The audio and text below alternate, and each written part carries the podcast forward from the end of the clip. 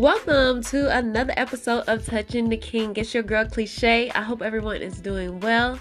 Today we're going to be talking about you're never alone. I know there's times where we feel that we're by ourselves and that there's no one's there, but guess what? We have a Father that is always there. He's omnipresent, He's always with us, and He's omniscient. So, I want to go ahead and share this with you. Uh, again, um, the name is Never Alone. One thing we know for sure is that God is always with us.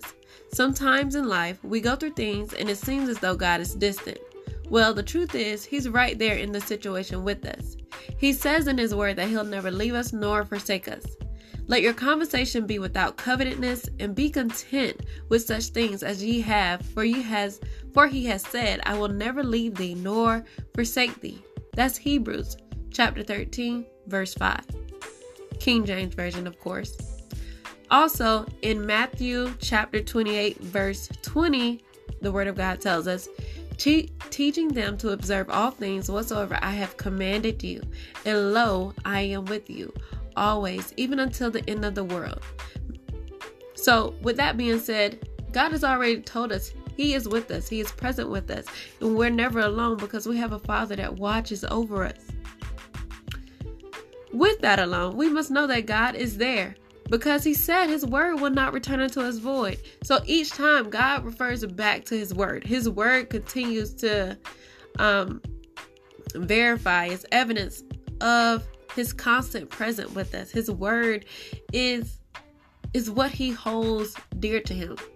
God will not again his word won't return to his void, and because he won't let his word return void, his promises of being there are true. If we are Christians and know God to be true, it is safe to say that we uh, is it safe to say that we are not listening to what God has already spoken? Are we in a position to hear from God? Or have we limited our limitless God by our thoughts and actions? Again, have we limited our limitless God by our thoughts and actions?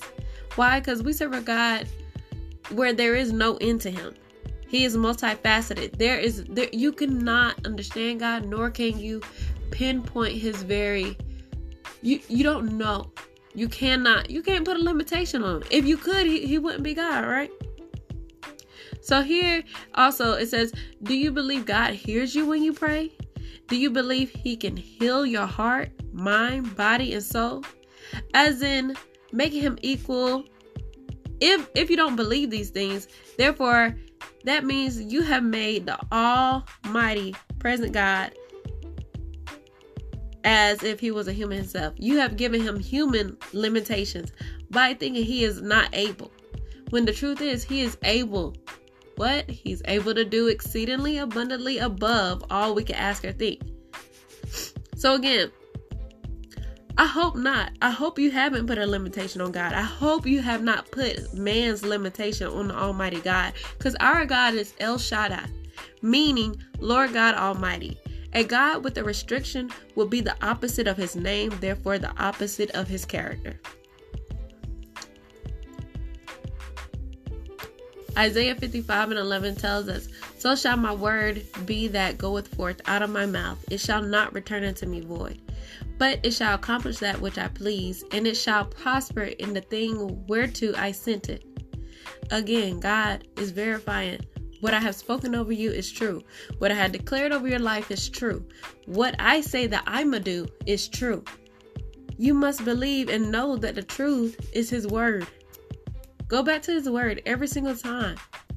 God is everything you need Him to be, but you must allow Him to be it.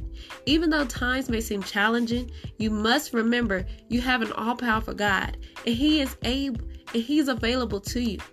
Even though you may not understand, don't doubt Him. Trust Him. God knows what is best for his children. Whenever you whenever your mind starts to question or blind you from the truth, press into the word of God. Give no room for the enemy and his lies. Give no room to neither one. Why? Because the enemy comes to seek, kill, and to destroy.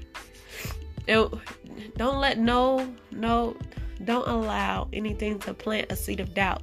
Anything that comes with a seed of doubt, get rid of it. Uproot it and you move, okay?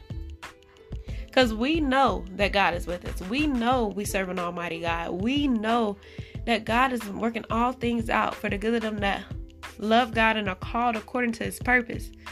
Lord, I hope I said that right. For all things work together for the good of them that love the Lord and are called according to his purpose. Amen. Woo! So, I'm gonna go ahead and end it right here. I hope today's message was encouraging, uplifting, and may God continue to bless you. Be vigilant, stay in prayer, and watch the hand of God move in your life. Bye.